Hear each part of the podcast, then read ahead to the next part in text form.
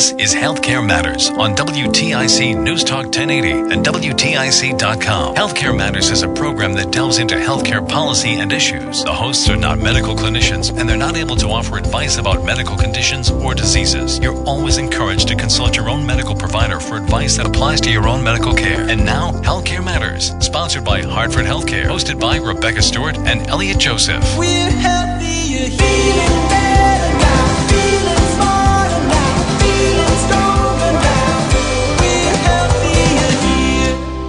Welcome to Healthcare Matters. This is Elliot Joseph, and today I'm going to start us off with a question.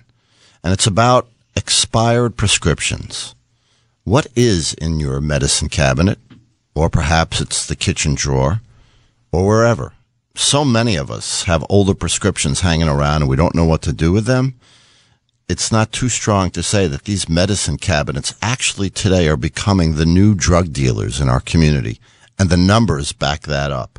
Half of all teens who've abused medication actually got them from family and friends, and it's largely without even any knowledge on behalf of those family and friends. We all have a role to play in figuring this out to make sure that we are being responsible with the prescription drugs that are in our homes. And that's what we're talking about this morning. Older prescription drugs do cause all sorts of problems from abuse and addiction to contaminating our water supply. So what does it mean to be responsible?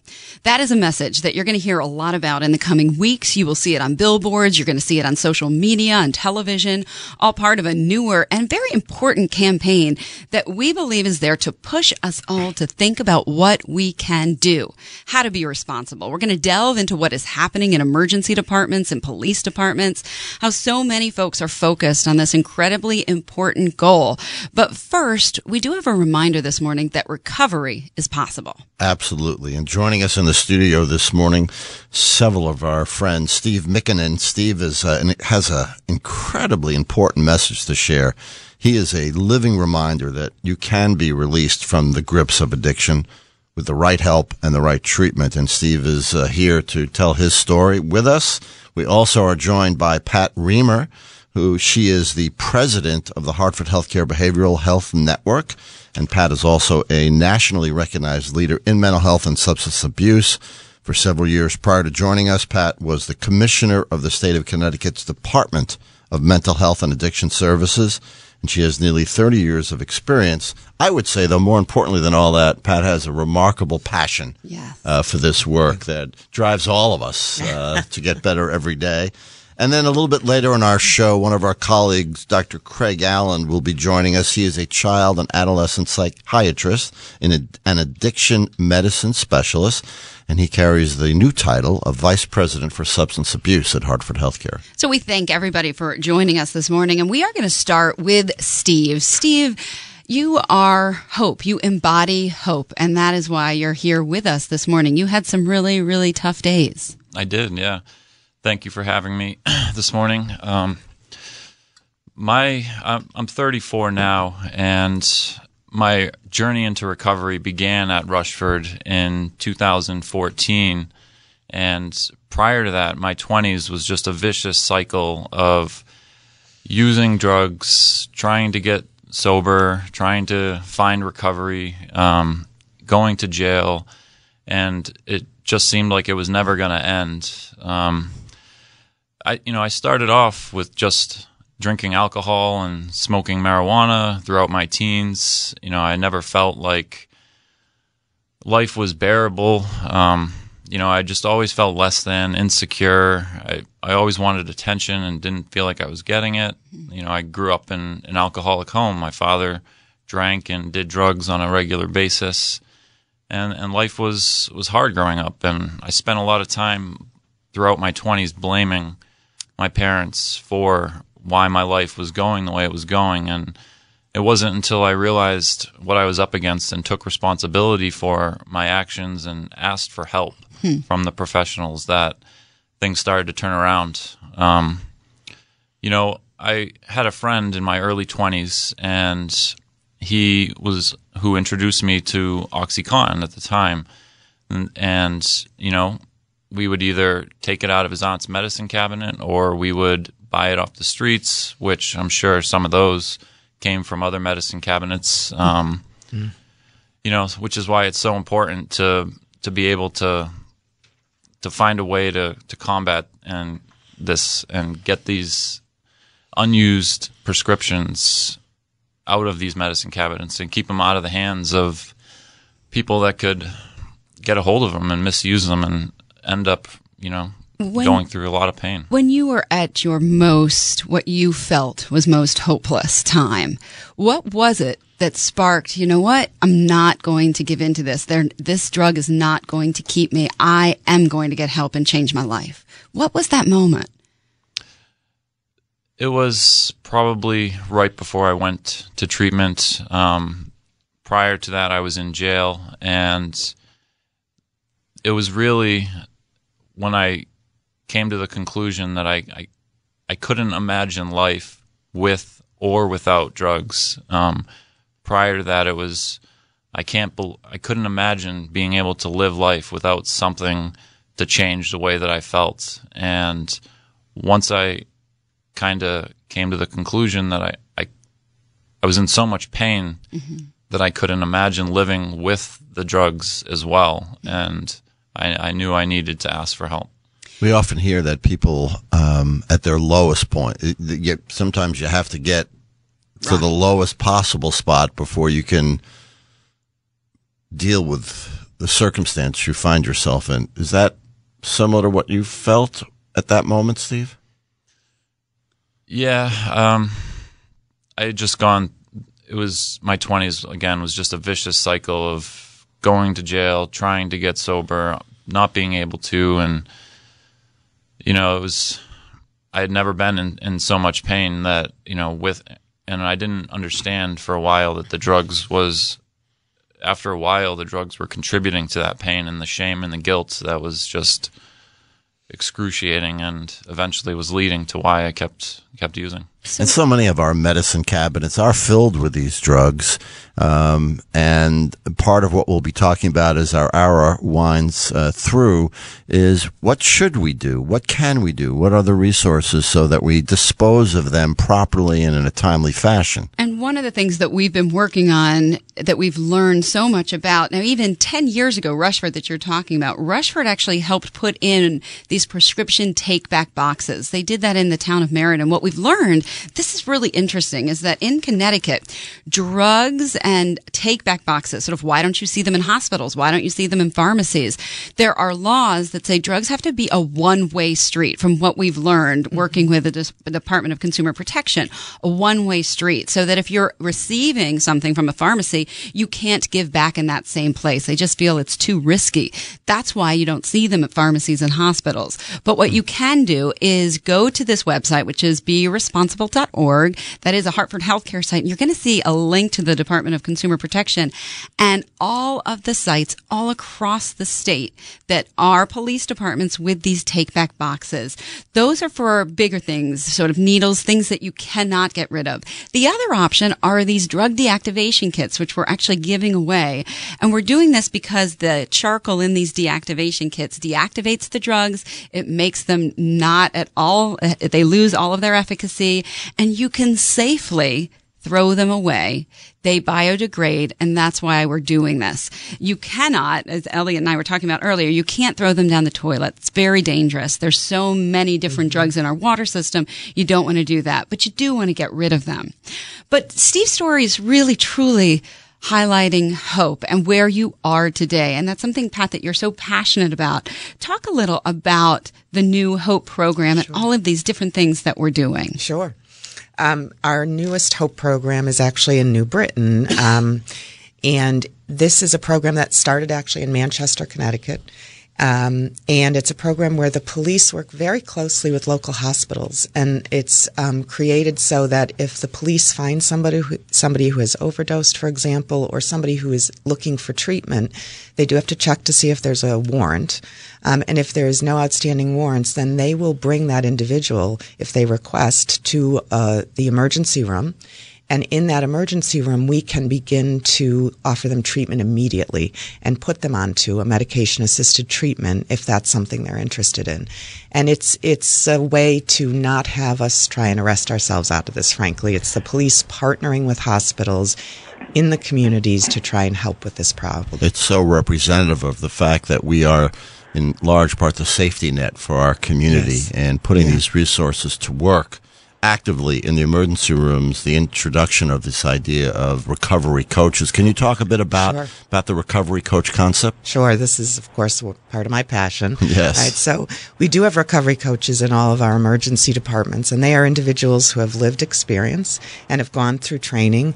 And we call them in when somebody comes into an emergency room looking for treatment, or again, after unfortunately an overdose, and they assist that person in getting into treatment or getting back into their community where they've had um, support before or just staying connected to the person. So if somebody isn't quite sure they're interested in treatment at that moment, the recovery coach will give them a card and a number and stay in touch with them. Yes, Uh, Steve. Let me ask you. Uh, I don't know if you came in touch with recovery cho- coaches during your time.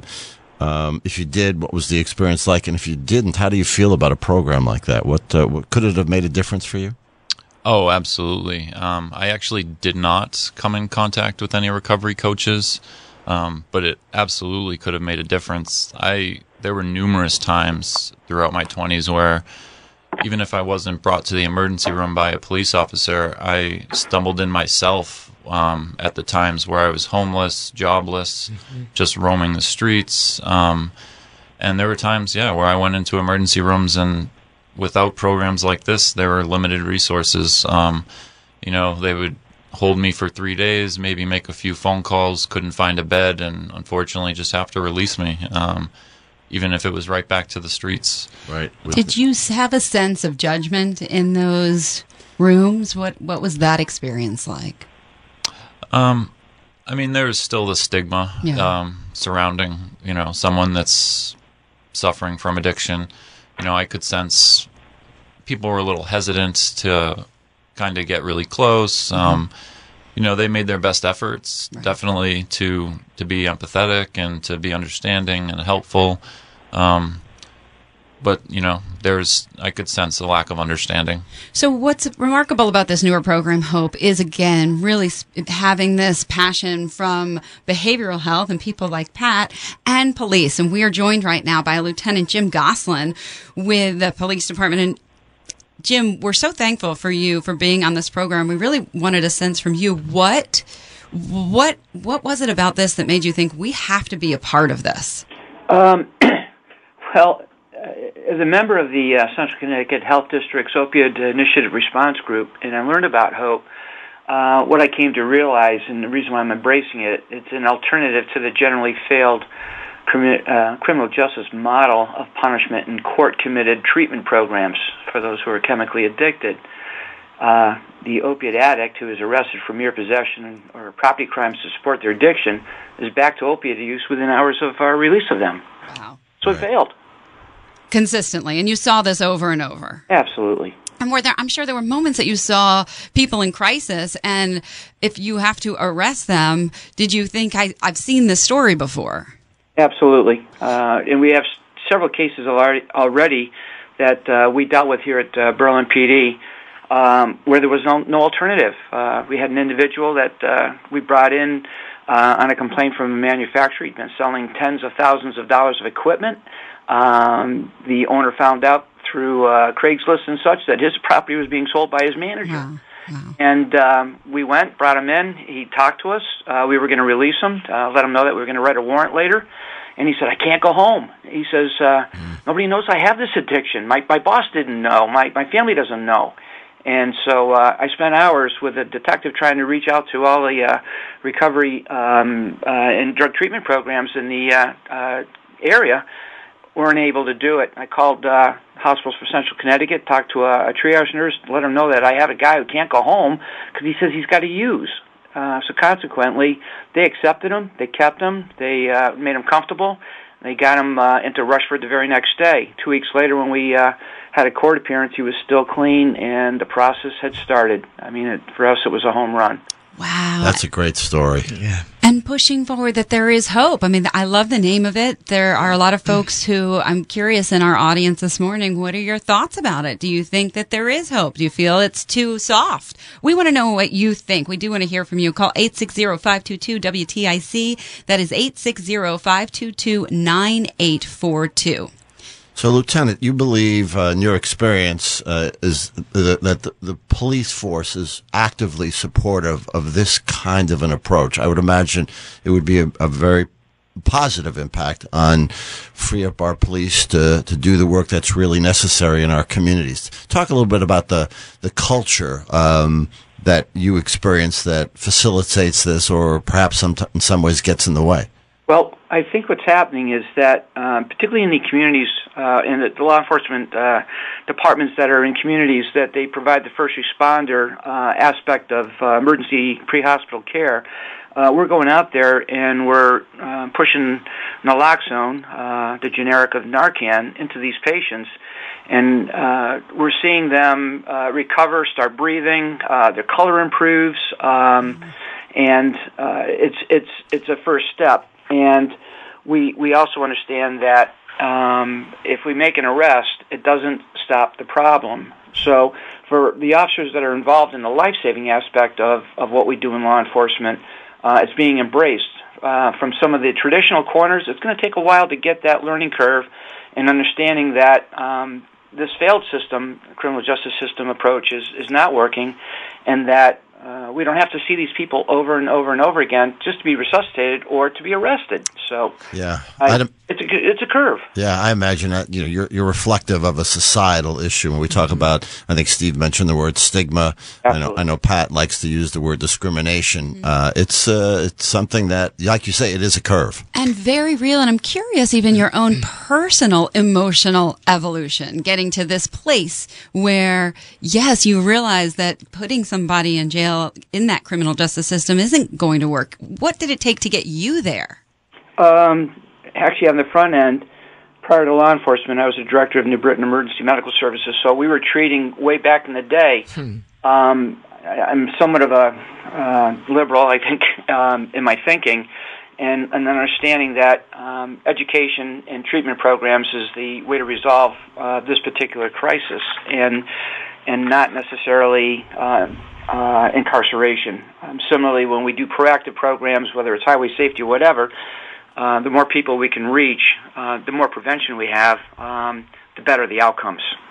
So if we think about um, the officers bringing somebody into an emergency room and the recovery coaches being there, I mean that is that has made a significant difference. Our recovery coaches get about ninety five percent of the people they see into some sort of treatment or back into, for example, a support group like NA or AA that they've been connected to, um, but prior to that, if we were lucky enough to get 5%, 10% of the people that came into emergency rooms into treatment, it was really, really different. Wow. I- I'm very curious about Steve's response. If I can read something that you said when we first announced this program, you said, Life could have been so much different if a police officer gave me this option.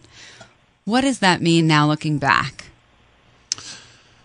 Well, um, you know, throughout my twenties, there was time, m- so many times where, um, where there was property crime or stealing for money to use, where I came in contact with police officers when it was whether I was just homeless and wandering the streets. Um, you know, none. There was never a time where they, you know, wanted. They had the option of offering me treatment. I'm sure if they did, they they would have. But um, you know, it was always either they just had no choice but to arrest me at the time, and I would go to jail, uh, go to court, and you know they'd send me to a sober house or put me on probation, and there was never the education. Um, I was never, you know, educated about what I was actually up against and how much help I really needed. Um, so, you know, had I been offered that at the time, whether I was truly ready or not, at, at least it could have planted a seed, educated me about truly what I was up against and how much help I really needed, and it it could have um, saved me a lot of pain and heartache. Pat Rehmer, as the president of the Hartford Healthcare Behavioral Health Network uh, and the launching of this HOPE program in partnership with New Britain and Berlin Police, where do you see it going? Um, what's the reception to the program? What's the future look like? I think that we will see this spread. I mean, I think New Britain and Berlin were early adopters. You know, Manchester, I believe, was the first city in this uh, state that participated. They were the ones that came to us and sort of educated us, and New Britain and Berlin immediately picked up. Meriden's going to start doing this. I think we're just going to see more and more police departments doing this. And we now have this package of recovery coaches in our emergency rooms and have trained our emergency personnel to actually start treatment in the emergency department. We're getting ahead of this now. Um, and I think that that's really very, very positive. Is there a resource barrier, uh, whether it is in the police departments, uh, on the treatment side of it, provider side of it, the availability of beds and programs in the community? What what's going to hold this back, if anything? Well, I do think that sometimes the availability of beds can be an issue, but I also think what we're learning as we learn every month about these um, diseases is that, um, for example, our match programs, medis- medication assisted treatment close to home, if we induct somebody, for example, in, a med- in an emergency room and start them on a medication assisted treatment, they may not have to go into a bed. They could go into many outpatient treatment programs that are now doing this that also or offer group therapy and psychosocial supports. It's not just the medication. I want to be very clear about that. But so it's possible that we won't need as many beds or certainly don't need more beds if we can move in this direction. Um, you know, I think probably where Connecticut and the system has a little bit of a hole, if you will, is in 30 day programs, 30 day rehab programs where people can stay for a longer period of time and get a little bit more uh, time under their belt before they go back out. Let me ask Steve, as a recovering uh, addict. Um, by the way, is that the right language? How do, how would you prefer to be um, referred to in that regard? Um, that that I'm comfortable with anything. Um, I, I guess when I introduce myself, uh, you know, it's I'm recovering from heroin use disorder, but Okay. uh, you know, uh, I'm comfortable with that. Pat, you have an opinion about that? And a, di- an individual in recovery. An individual. Person first. Person individual. first. Thank you. I, I do like that, and I hope that catches on with all of our listeners as well. So, Steve, uh, as someone who is an individual in recovery, um, and you understand the design of the Hope program, is there something else or something more you would hope would be embedded in a program like this that would have been beneficial to you based on your understanding of the way the program currently operates? Um, the only, you know, I, I think it's so new and it's gonna, they'll work out the kinks as it moves forward. Um, you know, I, the, the motto, we can't arrest our way out of this is huge. You know, if police officers come in contact with, you know, somebody who, you know, I, I think at the current time it is if they are going to be arrested for a possession or paraphernalia charge, um, they can be, you know, if requested treatment, they can forego the arrest. Um, so I don't, you know, with, in my case, you know, that would have been helpful multiple times. Um, however, a lot of my arrests were, you know, for stealing, um, you know, for the money to use. So it wasn't necessarily just a possession or paraphernalia charge. So, you know, I think it's it's a huge step in the right direction, and you know, as it moves forward, they'll we'll work out the kinks for sure. Um, so I would, you know, maybe like to see it go. I don't know if it's even possible um, with certain crimes, but you know, obviously, to maybe if it extends out a little bit further, other than possession and paraphernalia charges, to other, you know, minor Other- crimes. Other related charges. And right. Lieutenant, because we have to we have to say goodbye to you in just a moment. What are your thoughts about this? As you, uh, what is, what are you? Uh, you told us a great story. Where is it going? What's the future look like for you and your your town, your city? Well, first of all, I think that um, to answer that, that point, um, in our judicial district of New Britain, um, uh, State's Attorney uh, Brian Preleski, supervisory uh, uh, uh, director of the uh, court, has embraced this, and he's reaching out to other um, departments for us. And so that's that's the first piece. The second piece that's really interesting is from his end, he can make a hope referral because as much as we can't arrest our way out, he has made the claim we cannot prosecute our way out of this situation. So people with even property crimes, if the victim, whether it's a, a merchant uh, or a, a family is made whole, um, these these individuals uh, with the opiate disorder can be offered hope again And without I'm- further going into you know uh, the criminal justice system. Excellent. That was Lieutenant Jim Goslin. We really appreciate your time this morning, and you are listening to Healthcare Matters. We will be right back.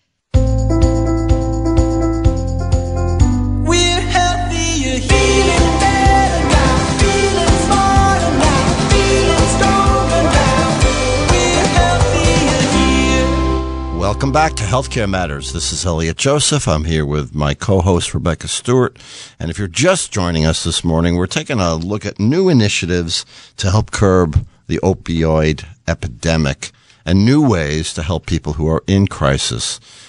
Additionally, we're also focusing our attention on being responsible with those prescriptions that we all have in our homes and what we do with those in a responsible way. So with us this morning, we're being joined now by Dr. Craig Allen, who is a child and adolescent psychiatrist and an addiction medicine specialist and is the vice president for substance abuse at Hartford Healthcare.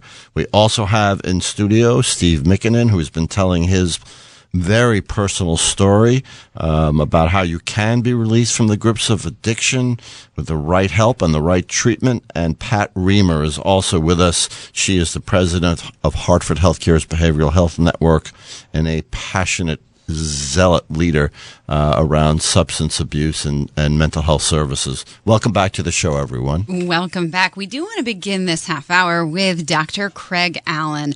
Um, we've talked a lot about changing attitudes, stigma, discrimination, and a lot of folks in that world really believe, okay, just you gotta you gotta toughen up, you gotta quit, and why can't you just do that? So, Dr. Allen, I'd love for you to sort of start this conversation by telling us what is happening in the brain and how quickly can somebody get addicted to these very potent painkillers. Dr. Allen. Good morning. Uh, you know, it's different for different people how quickly someone become a, can become addicted. And I think what's confusing for a lot of people and makes them think this has something to do with willpower and uh, this is fully a decision you're willing to make is that the substance use disorders begin with choices and they begin by actually using the substance. Obviously, you can't become addicted to something you're never exposed to. But at some point, there is a transition and there's a physiologic change that takes place and this use become goes to misuse and then transitions onto uh, being a, uh medical disease, a chronic medical disease that actually changes different structures and pathways in the brain. And the most effective response is the most effective approach to substance use disorders is to treat substance use disorders as a chronic disease. First, obviously, we'd like to prevent it from happening. But if it does happen, we, you know, we want to identify risky use. But if someone develops a disorder, we want to identify as early as possible and intervene as soon as possible because those are the best outcomes uh, we can have.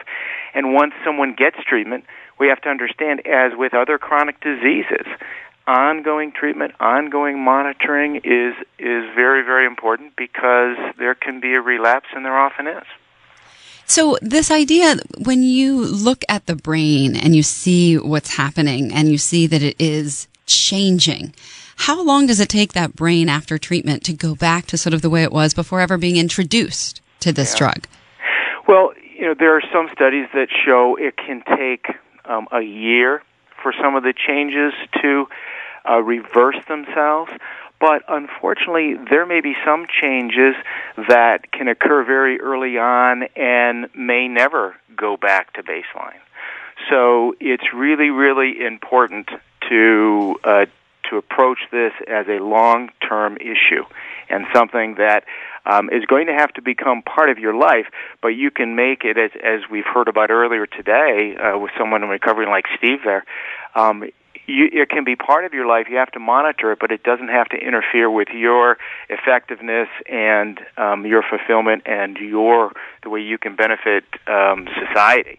but you have to always be aware of a chronic disease. And if you're not paying attention to it, it can sneak back up on you, just like uh, diabetes or hypertension or COPD or other chronic diseases can.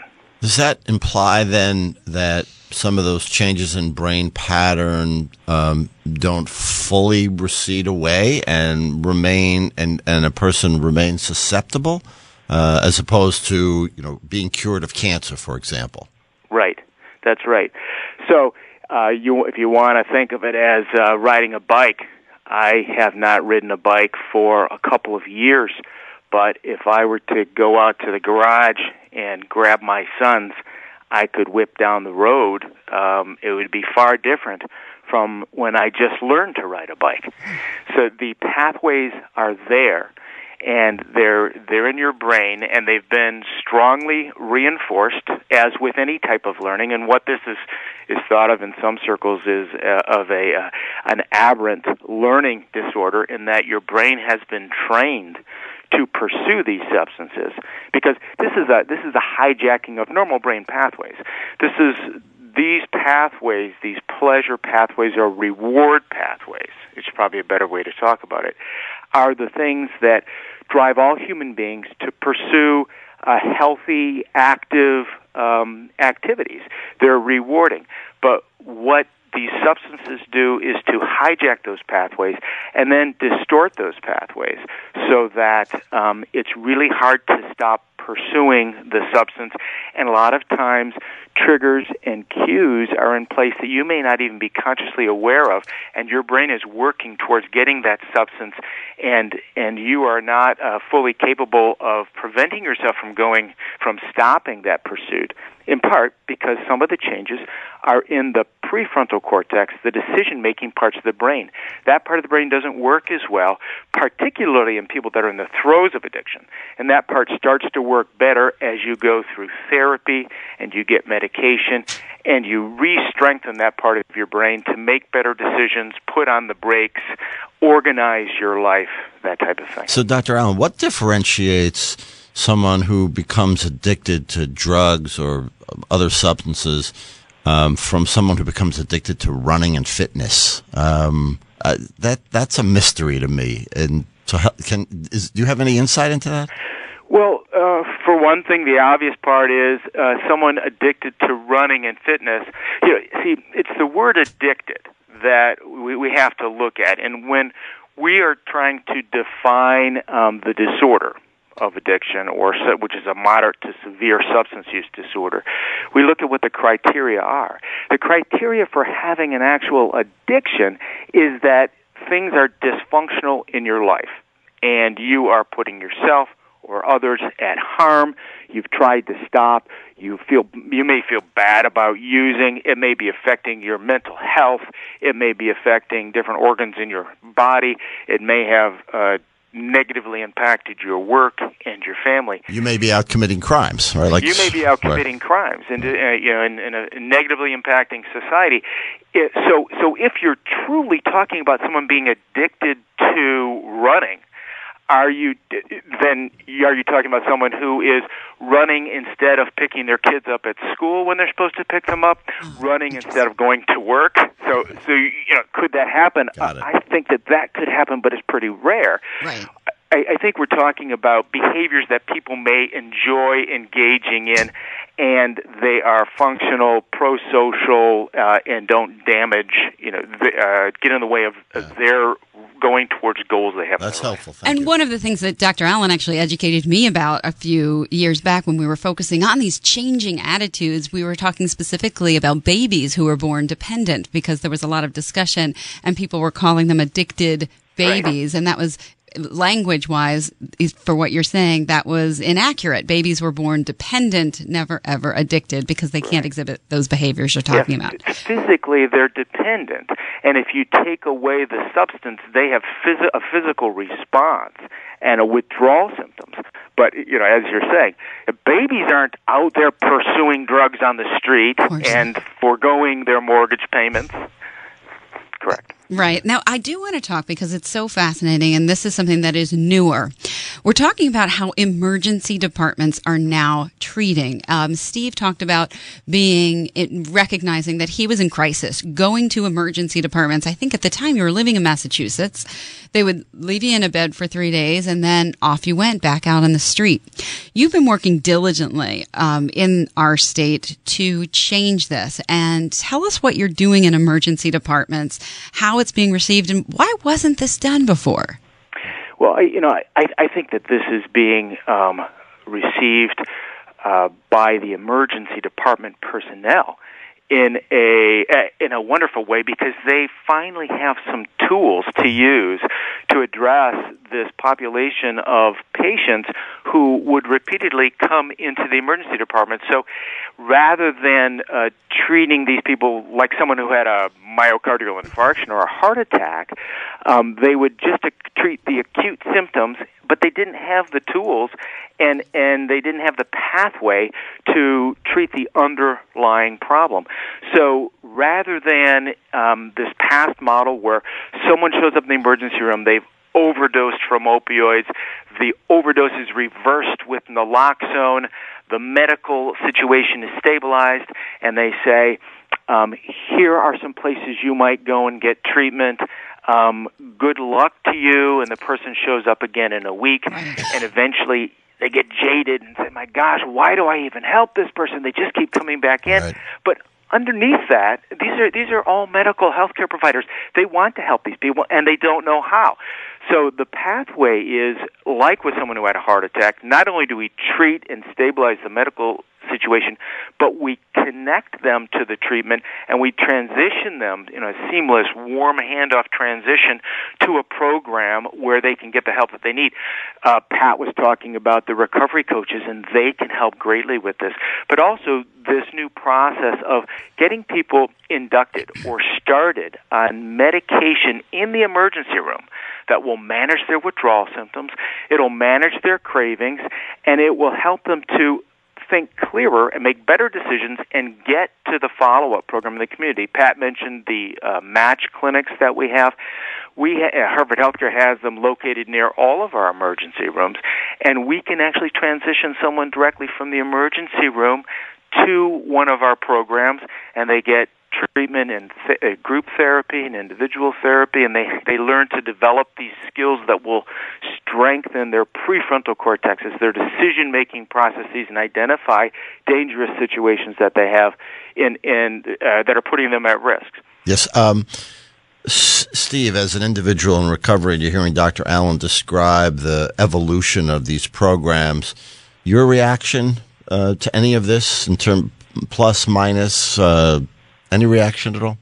Yeah, I mean it's it's so uh, you know I can't even describe it. It's amazing. Um, really, just it's, it's finally, it's just kind of like a, a breath of fresh air. You know that we're moving in the right direction. Um, because like I, you know, for me, um, I didn't know what I was up against. You know, I always thought I was just weak-willed and I couldn't stop. Why couldn't I stop? You know, everybody in the world, including myself, you know, I would make assumptions that everybody thought I was just a drug addict criminal and I, you know, I didn't deserve anything. And I thought the same way about myself and I assumed you did too. And I didn't know what was going on. Right. Um, and when I came to, you know, Rushford and now that they're promoting, it's, you know, the education, the, the long-term treatment, um, you know, for me, doing things like this, staying connected to Rushford and Hartford Healthcare. It's all that. Yeah. So let, me- let me ask um, uh, both Dr. Allen and Pat Rehmer. Um, you know, this notion, as Steve described and others have, have described, you know, he had to get to a point where he was willing to accept he needed to change. And, and now we're putting programs in place where folks like Steve will intersect with those programs, perhaps before they're mentally at that point. Why does it work? I mean, uh, so I think that I was going to say last week I was actually uh, looking at some recidivism numbers. People who have been touched by a recovery coach, how often are they coming back? Because one of the complaints, if you will, that you would hear from the emergency departments was that people just come in over and Yeah. over and over again. Right. By tying people to recovery coaches, we are seeing incredible decreases in people coming back into our emergency rooms because the recovery coaches will stay connected through that to them through their treatment. And so, uh, you know, that was our big question. That's powerful. The recovery Yeah. coaches are getting them into treatment, but then is it working over the long term? Right. And what we are believing we're seeing at this point is that it is. Yeah. That it is really getting people into treatment and into long term. That's extraordinary. And I love this remarkable switch in your brain, Steve, where you sort of finally get to that point where you realize I do have value. I am up against this monster and I am going to fight for my life, which does have worth. Was it being in treatment that got you to that point? Was it being in a group social setting with other folks who were fighting that? Where where did that moment happen that you thought, I am going to fight for my life. I do have worth. I have something to give.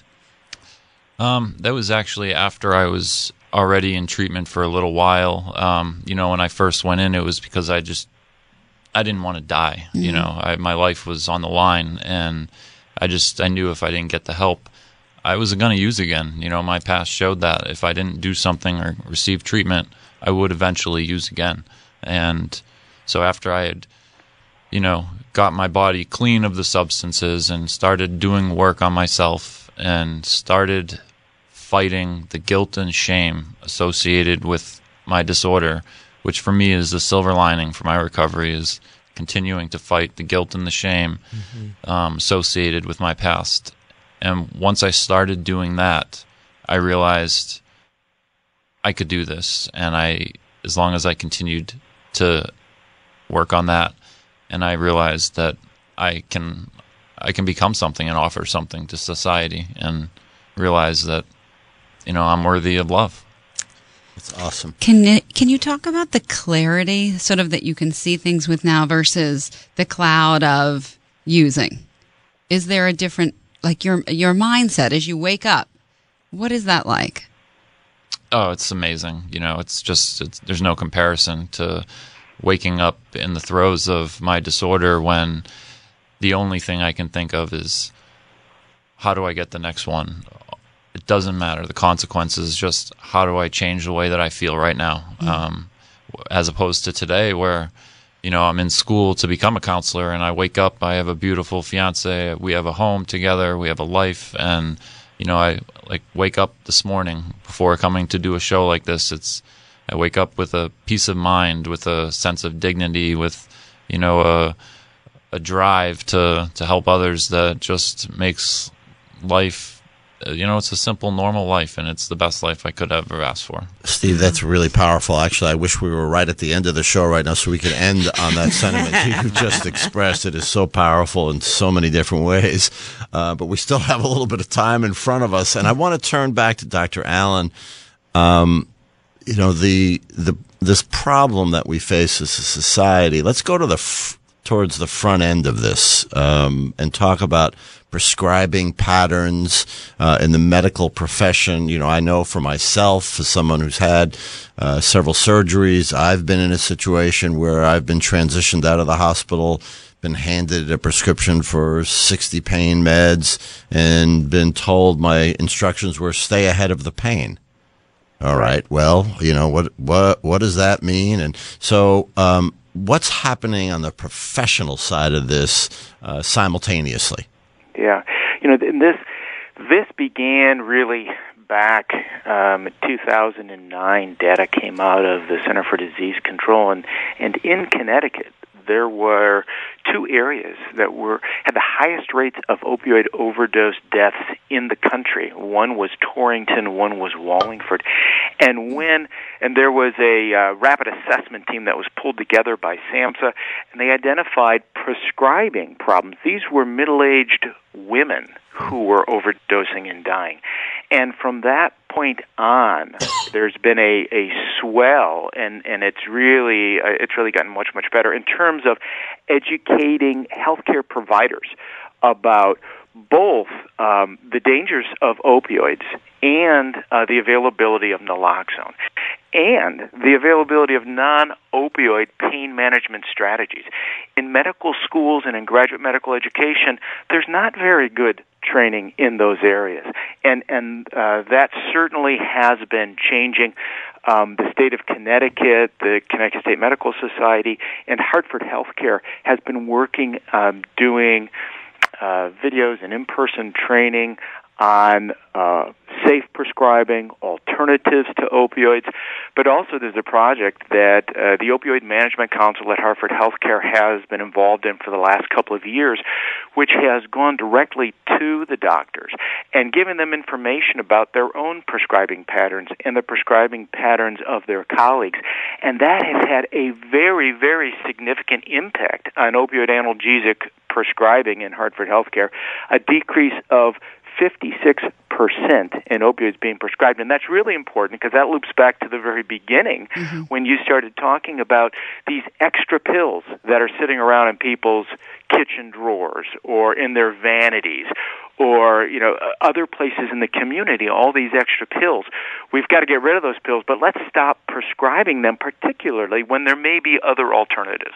So uh, the state of connecticut has had an impact in some of the efforts that they've put in place like the change the script uh, program and and they've had decreases close to 20% but here at Hartford Healthcare over 50% 56% decrease. And In um, those prescriptions. That's right, in prescriptions for opioids. That coupled with training for non opioid pain management. It's not that we don't want to manage the pain, it's just that there's alternatives and there's better training out there, and, and we've been trying to provide that. Yeah, for, and for, for myself and for listeners who are, are listening and wonder, well, what took so long? Um, you know, Yeah. this is an example of what, as an industry, quite frankly, and certainly at Hartford Healthcare, uh, we've made uh, tremendous investments in the electronic health record. Yes. Uh, and that now gives the in, the profession uh, access to data that allows us to really understand these fact patterns and intercede in them in a meaningful way, and then track progress uh, towards uh, the goals that we established. Prior to that, and that's you know just in the last decade, really, uh, and for us the last five years um, we were flying blind in terms of what individual physicians and practices were doing in this regard. So I, you know, I am increasingly optimistic about our ability to change the future of healthcare and its impact on our health uh, because of what's happening in the industry. And making sure and flagging whether it comes from the patient, him or herself, flagging saying, you know what, I am at risk. Maybe we should talk about this before I have this surgery. And Steve, you were just saying that you did that. You had oral surgery, you were a little anxious, and you worked out a plan. Yeah, yeah, absolutely. I just had to, you know, have the insight that I needed to inform the dentist and the doctors that, you know, I have had a history with substance use and, you know, there has to we have to look for an alternative to pain management and we did that and, you know, surgery successful. And tremendous kudos to you for being brave enough to say that because I think that that's part of it too is, you know, can we flag it, like Elliot is saying, in those electronic medical records to help people make those, make those calls. I do want to point out that there is help if you need it. Um, I would be remiss if I didn't give you somewhere to go. If you're listening, you're in crisis, you know someone in crisis, head to matchrecovery.org or 855-825-4026.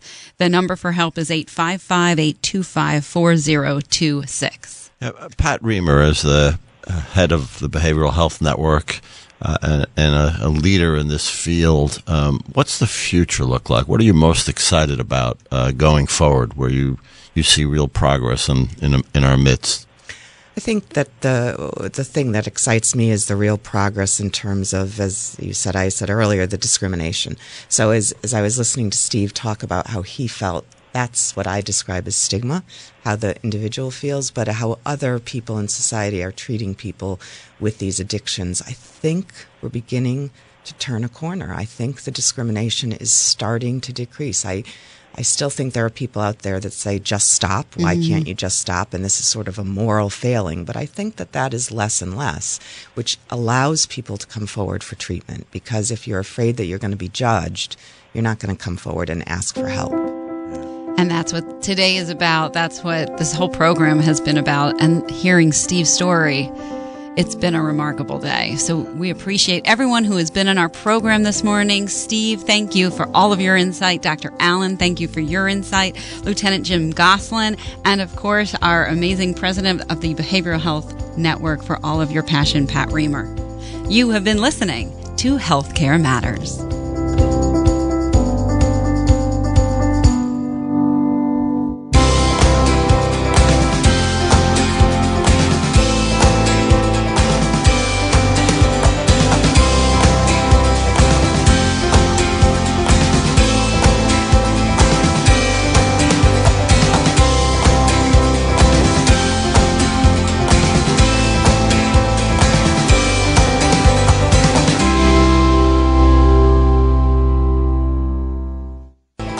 This has been Healthcare Matters, sponsored by Hartford Healthcare. Tune in next month as we continue to discuss the status of healthcare, determine what works and what doesn't, and work to bridge the gap. Healthcare Matters on WTIC, News Talk 1080 at WTIC.com.